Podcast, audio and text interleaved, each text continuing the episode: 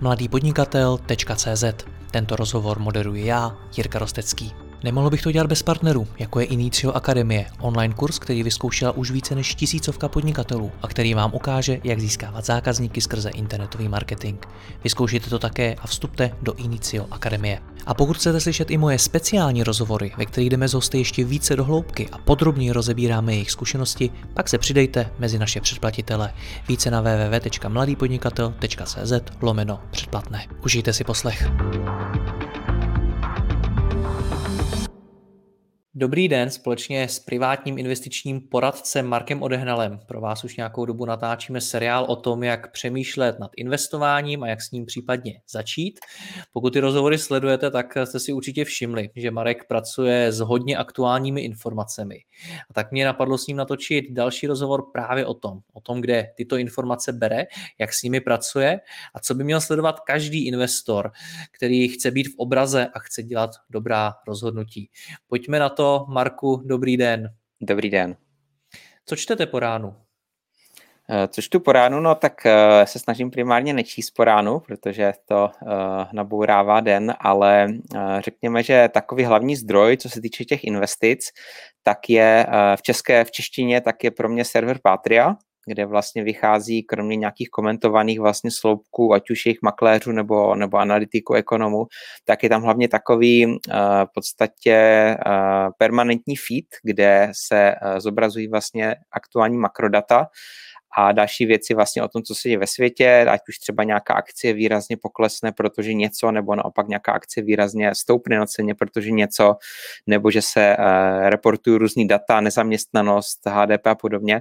Takže to si tak nějakým způsobem jakoby prolítám, ale je to, řekněme, spíš takový, jako abych se udržel v kondici. A nemyslím si, že tady na té denní bázi úplně potřeba, aby to investor sledoval, je to spíš takový, uh, takový šum a uh, sem tam se tam objeví něco zajímavého, asi to potom dám do kontextu třeba uh, nějakého uh, jinačího článku nebo nějakým způsobem si dávám vlastně ty informační zdroje dohromady, ale určitě tu pátry bych doporučil čtenářům, posluchačům a divákům, aby se stali čtenáři pátrie, protože v češtině je to určitě nejserióznější zdroj, já si bych nedoporučil nějaký třeba komentáře na Forbesu nebo tak, protože tam je to, je to prostě trošku bulvárnějšího charakteru a hodně ty věci zjednodušují tak, aby to bylo čtivé a může se tam dostat čtenář k tomu, že by si třeba mohl odnést toho něco jiného, než by bylo záhodno. Ještě než se pustíme k těm konkrétním zdrojům, které sledovat, tak mi řekněte, jak to tedy máte? Máte vytvořený nějaký návyk, že si, já jsem se zeptal na to ráno, ale že si prostě každý den někdy v průběhu vyčleníte čas na to, že čtete nejnovější zdroje, nejnovější zprávy ze světa, investování a takhle se sebe vzděláváte a udržujete v obraze?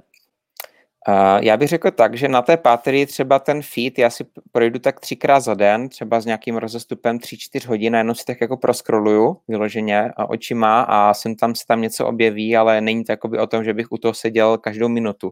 Protože to, co my řešíme, nebo o čem se bavíme, tak je dlouhodobé investování na roky, ne desítky let a vlastně v tomhle kontextu jenom pár zpráv jakoby za rok tohohle charakteru jsou opravdu stěžení pro ty naše portfolia.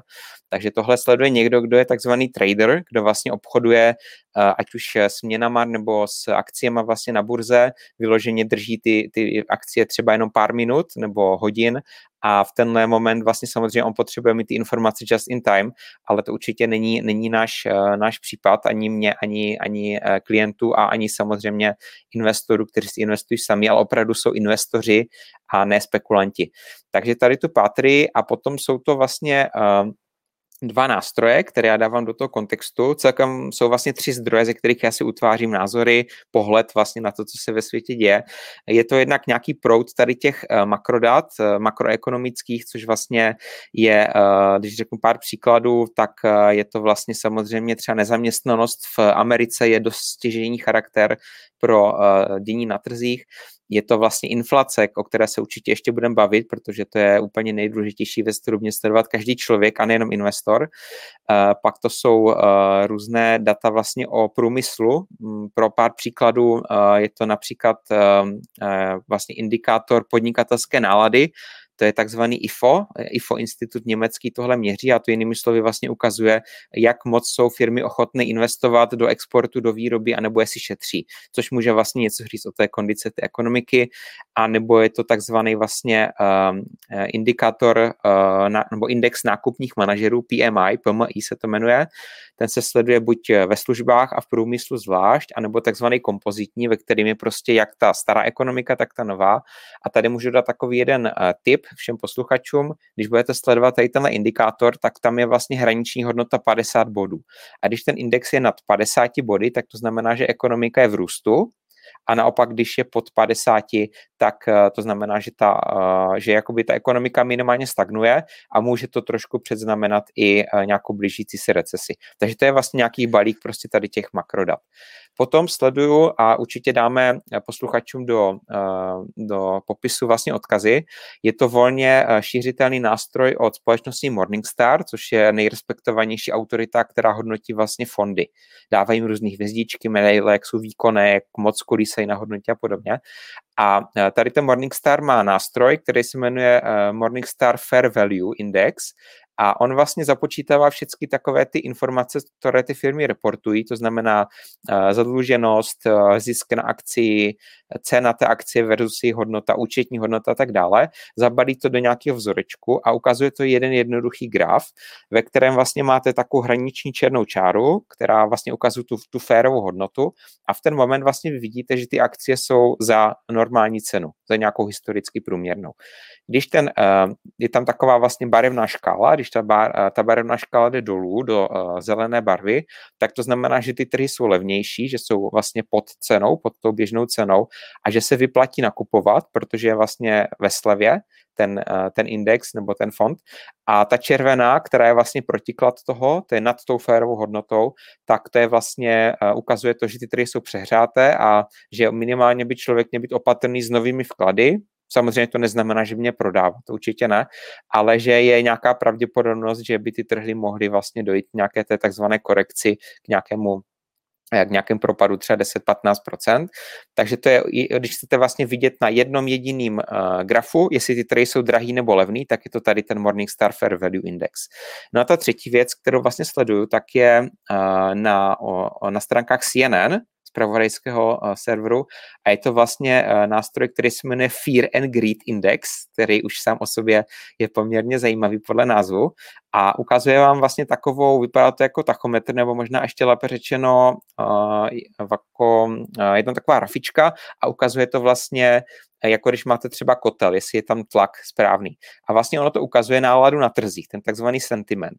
Jestli investoři jsou chamtiví, ale ta, ta rafička je vlastně vychýlená směrem k tomu greed, anebo jestli mají takzvaně strach, potom je to k tomu fear a ono to vlastně ukazuje, jestli ty trhy jsou takzvaně překoupené nebo ne. No a samozřejmě inteligentní investor už i na základě toho, co jsme si tady mnohokrát řekli, tak by měl dělat přesný opak toho, než dělá DAF. To se samozřejmě týká z mého pohledu uh, všeho, že prostě to, že většina národa sedí večer a kouká na zprávy, není, neznamená, že to je dobře. A dělat vlastně ten opak. To znamená, když ty trhy jsou uh, v tady té mány, jako je třeba teďka, tak by byl trošku možná opatrný s novými vklady, protože prostě je tam ten greed, ta chamtivost, zaslepuje ty investory, o tom jsme se bavili minule vlastně ohledně emocí v investování, takového nějakého zkresleného pohledu. A naopak, když je tam ten fear, eh, jak vlastně říkal, myslím, že to nebyl Warren Buffett, ale myslím uh, John Templeton, vlastně zakladatel uh, fondu Templeton, tak on říkal, nejlépe se nakupuje, když na ulicích teče krev. A to je přesně vlastně ekvivalent tady toho, když je strach, a ty investoři utíkají z těch akcí, prodávají, tak je naopak ideální doba nakupovat. Konkrétně v, před rokem, vlastně, když byla ta první koronakrize, ten první lockdown, tak ten indikátor toho, toho fear byl vlastně asi na 80%. A to byl právě přesně ten moment, kdy jsme s klienty vlastně nakupovali. Pro zajímavost, hodně se dneska řeší kryptoměny, dáme taky odkaz, tak eh, existuje tady ten indikátor i pro kryptoměny, a když se podíváte vlastně v, řekněme, týdnech asi tohohle natáčení, tak tam uvidíte extrém fear právě na těch kryptoměnách. Je tam, myslím, taky 70% eh, v tom, v tom strachu a je to právě způsobený těmi masivními výprodeji, těmi masivní poklesy, co vlastně byly v těch minulých týdnech. Takže i kryptoměny mají takovýhle svůj indikátor vlastně chamtivosti nebo strachu na trzích a dá se to sledovat tady na tom jednom jediném odkazu. My ty odkazy určitě dáme pod eh, video, posluchači podcastu je najdou na webu pod videem. Uh-huh. Marko, řekněte mi, vy jste vyjmenoval ty základní zdroje. Co jsou tedy ty nejdůležitější otázky, které by si měl každý investor pokládat? Tak eh, vlastně co je riziko pro to moje portfolio? A um, taky jsme se o tom bavili, eh, většina lidí chápe nesprávně jako riziko tu takzvanou volatilitu, tu kolísavost. To znamená, že chviličku eh, ten balík těch akcí v rámci toho ETF nebo podílového fondu je prostě dole. Má nižší cenu, ale to neznamená, že to ocenění, uh, že by vlastně ty firmy byly jako horší. To znamená určitě nebát se té volatility, ale bát se dvou věcí. A to jedna je trvalá ztráta kapitálu, to znamená, že opravdu dám ty peníze někam, Exemplární příklad jsou dluhopisy českých firm. Eh, teďka aktuálně to eh, v minulých měsících, týdnech eh, letí Ethereum, Pietro Filipi Cara nebo společnost Arca Investment. Kdo si koupil dluhopis, pravděpodobně nedostane nic, takže tomuhle se vyvarovat.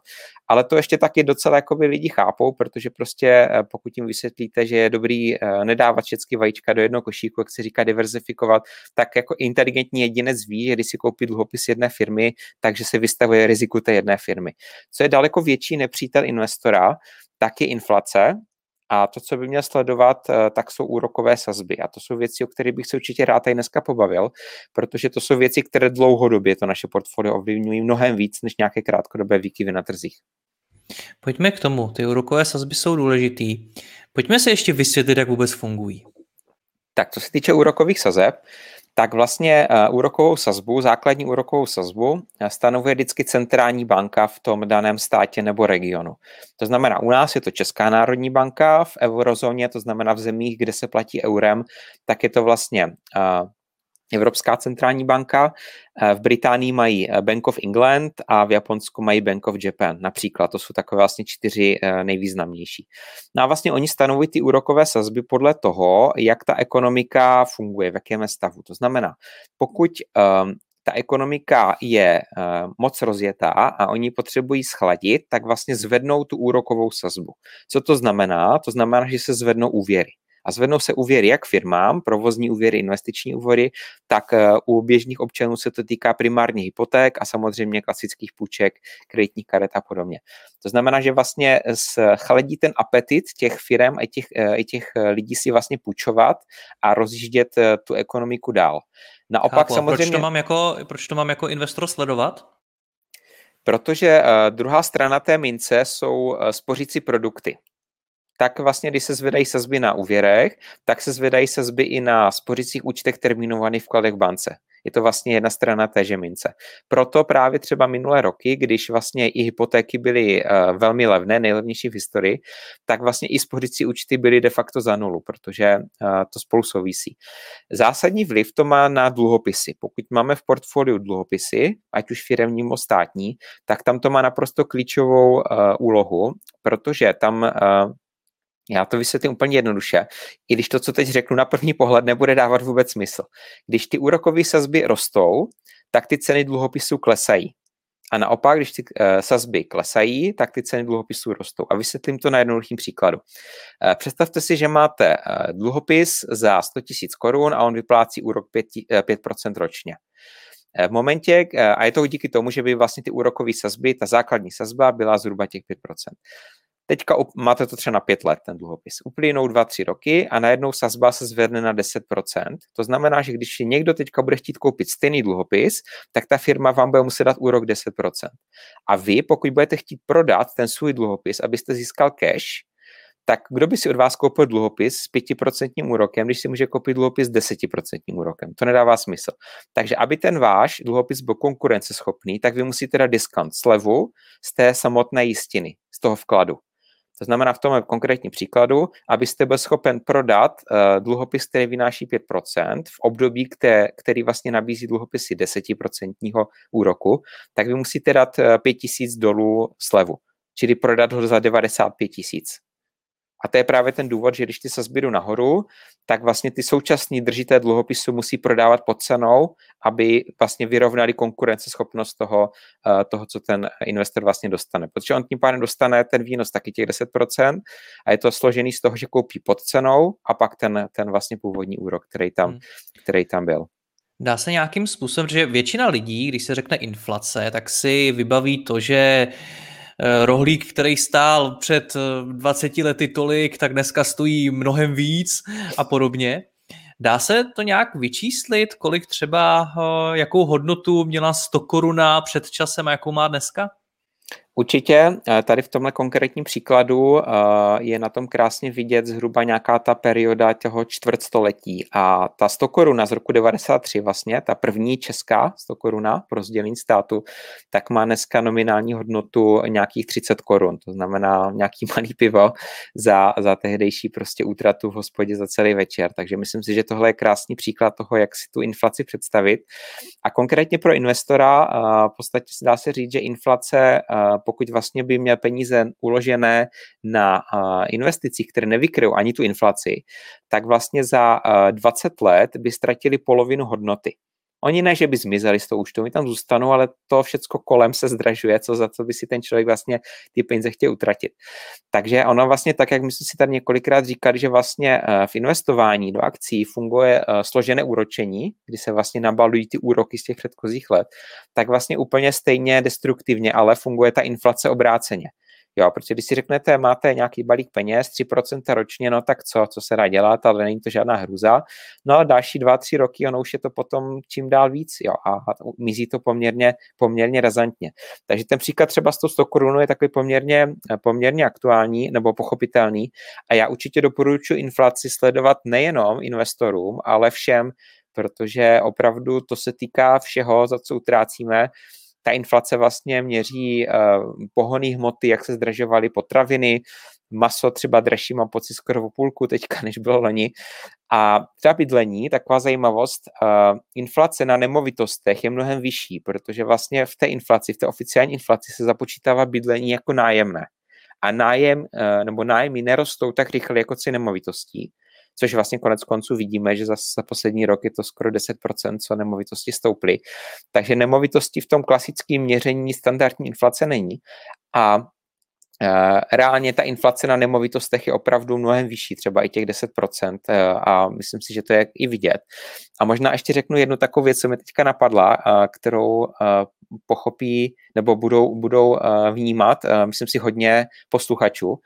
Eh, ta inflace se počítá podle stejného vzorečku jako v 60. letech. A když se nad tím zamyslíte, tak vlastně ten spotřební koš, za co utrácíme dneska, je úplně jinačí než tehdy.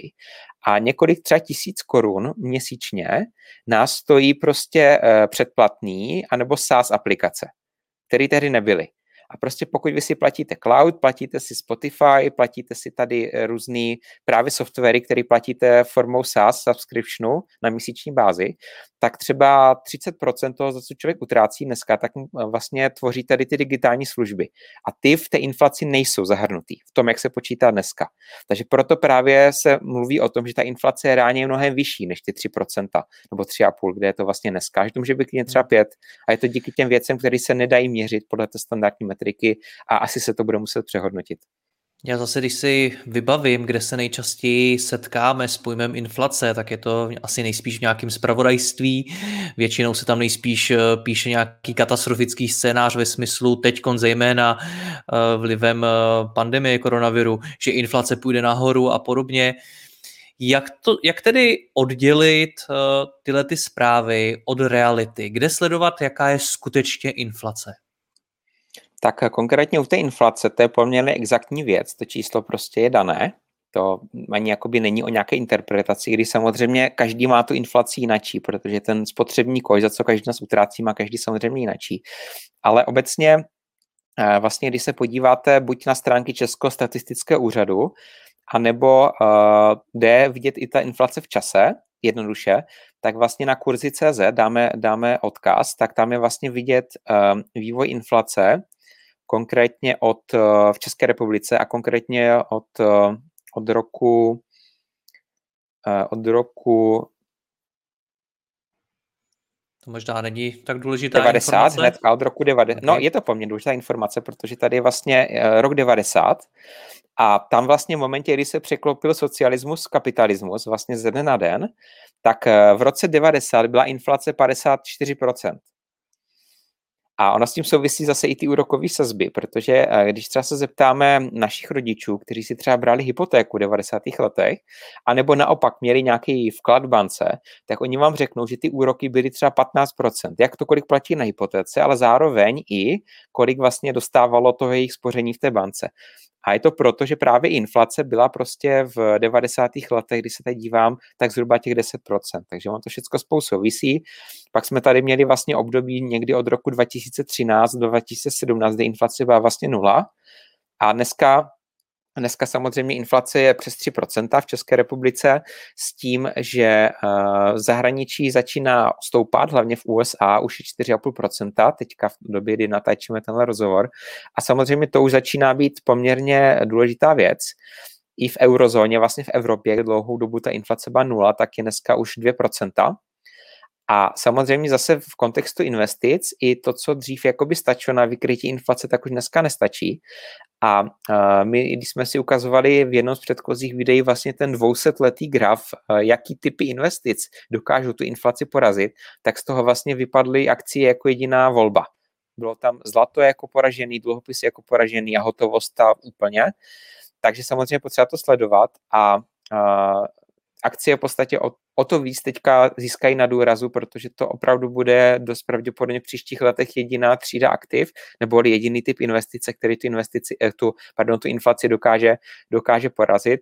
Na druhé pravda, eh, stranu pravda i to, že v době, kdy je vysoká inflace a eh, vysoké i ty úrokové sazby, tak třeba ty firmy vyplácí nižší dividendy. Takže i ten výnos těch akcí není třeba těch průměrných 10% ročně, tak jak je historicky, ale třeba 7%. Nicméně pokud je inflace 4, tak pořád máte vlastně kladné zhodnocení. Když to... Kde, to, kde to můžu sledovat, Marku, tohle z toho právě, které z, z těch aktiv se vyvíjí, jak a porovnávat je mezi sebou? Tak eh, co se týče uh, tohodle, tak um, nemám úplně připravený, se teďka připravený nějaký, nějaký srovnání, ale třeba na tom Morningstaru uh, je možnost právě dát si porovnání uh, jako nějakého vzorového fondu, akciového, dluhopisového a hotovostního a ono vám to vlastně, ono vám to vlastně tohle, tohle ukáže. Uh, já bych ještě možná se vrátil k těm úrokovým sazbám, protože... Tam jsme taky neřekli ty zdroje, kde je můžu sledovat. Přesně tak, přesně tak.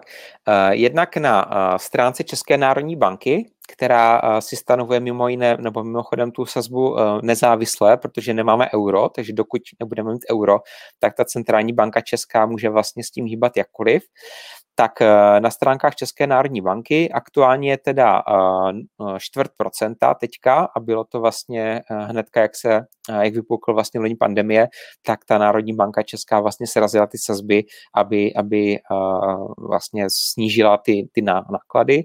Nicméně je tam právě vidět i ta historie, stejně na to teďka dívám, třeba v roce 97 byla ta sazba 18%, takže proto i hypotéky stály 18% ročně a proto i ty, i ty úroky.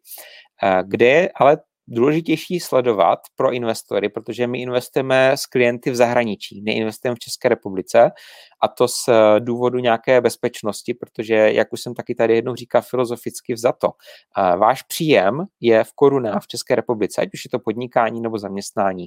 A vaše nemovitost, kterou většina z nás má, tak je taky v České republice. Takže z bezpečnostních důvodů vůči politické situaci, ale i vůči vlastně kolapsu měny třeba.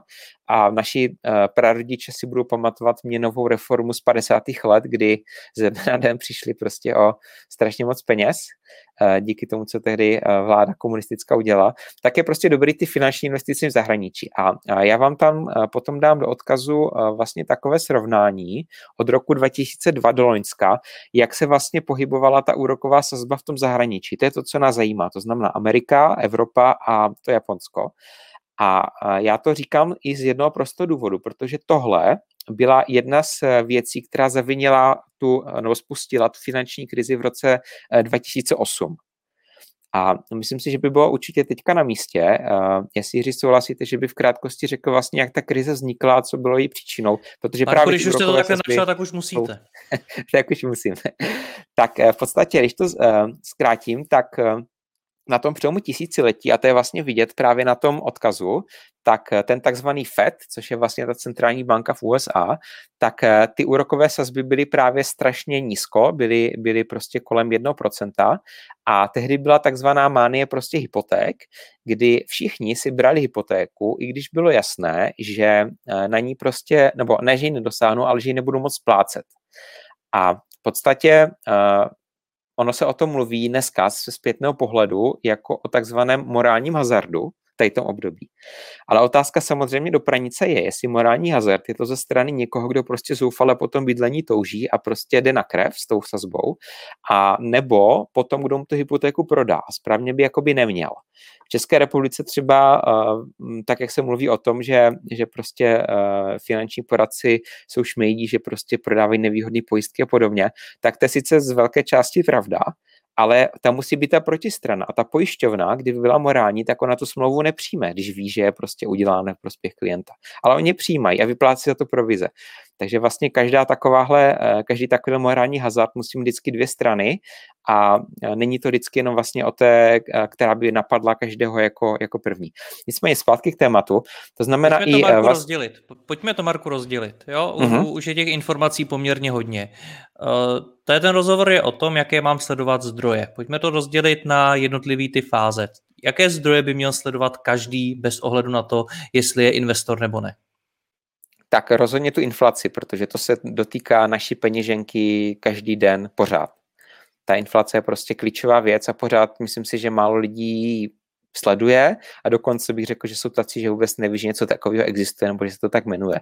Takže to bych apeloval na každého. A ty úrokové sazby v podstatě taky, protože vlastně řada lidí má prostě hypotéku a to, kolik za ní platí, je ovlivněno to úrokovou sazbou. A nebo naopak, zase, když mě zajímá, kolik budu mít úrok na spořícím účtu nebo uh, vkladu v bance termínovaným, tak tu úrokovou sazbu. No a ty další věci, ty už se týkají vlastně potom, potom akcí. Uh, a pokud znamená, jsem že vlastně... investor do akcí, pokud jsem investor do akcí, tak mám sledovat co? Tak eh, sledovat eh, ty makrodata, ty, co jsme si říkali, to znamená vlastně tyhle věci taky, ale hlavně ve světě, ne u nás, to znamená hlavně Ameriku, americkou centrální banku, takzvaný FED. Eh, když bych chtěl dodal do detailu, tak hlavně ti, co investují třeba do akcí napřímo, sami si obchodují, tak určitě sledují takzvaný PE ukazatel, price to earnings, neboli, který číslo ukazuje, za kolik let se mě vrátí investice do té akcie. A je to vlastně, kolik ta akcie stojí a versus to, kolik mají zisky ty firmy. Ty firmy. Historicky se mluvilo o tom, že hodnota 15, číslo 15, znamená, že ten trh není drahý a cokoliv dražšího, tak je už jakoby, uh, není dobrý těch akcí kupovat, protože nejsou jakoby za dobrou cenu. Nicméně tohle se v podstatě hodně zdeformovalo právě tou finanční krizí, protože také stejně jako se řešila loni eh, korona krize, tak se to vlastně řešilo tím, eh, že se takzvaně v uvozovkách tisknou peníze, tím takzvaným kvantitativním uvolňováním a od té doby vlastně platí, že je poměrně uh, skoro rovnítko mezi tím, kam jdou akcie a kolik je peněz v ekonomice.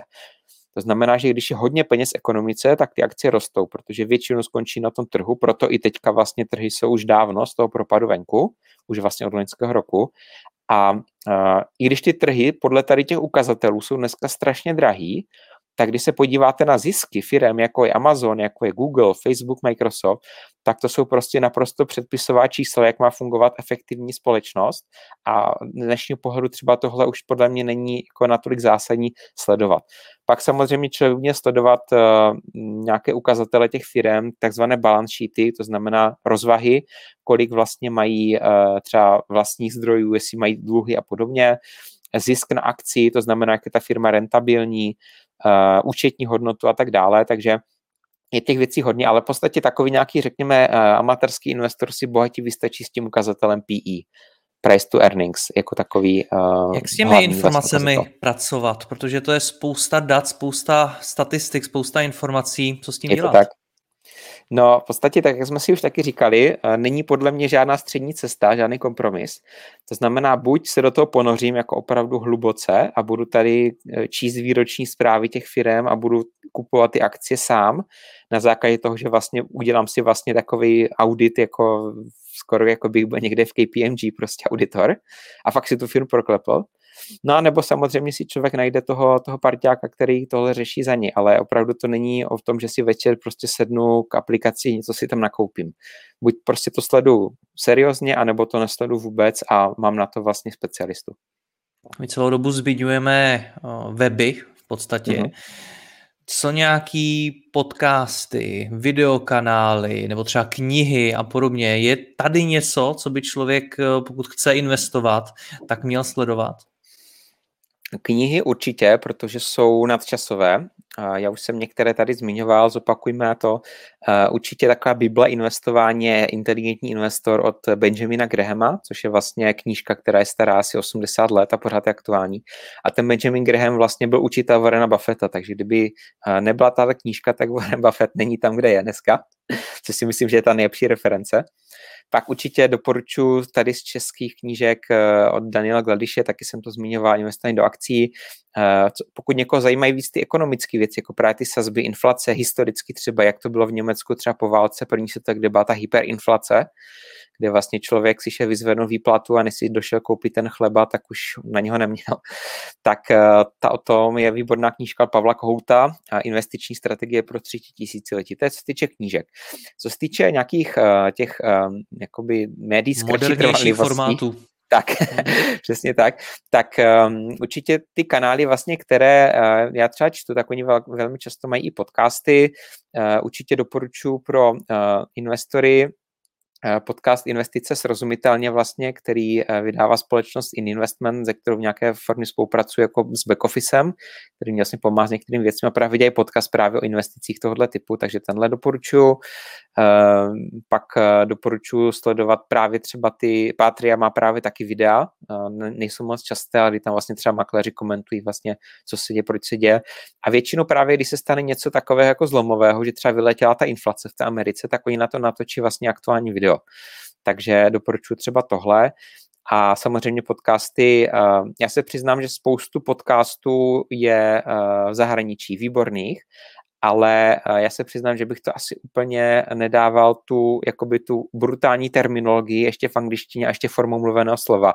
Na to, na to tam angličtina určitě nestačí, takže to doporučuji fakt jenom hodně, hodně pokročilým posluchačům, protože i když člověk umí anglicky, tak vlastně stejně nebude rozumět, protože neví, že interest rates jsou úrokové sazby normální člověk.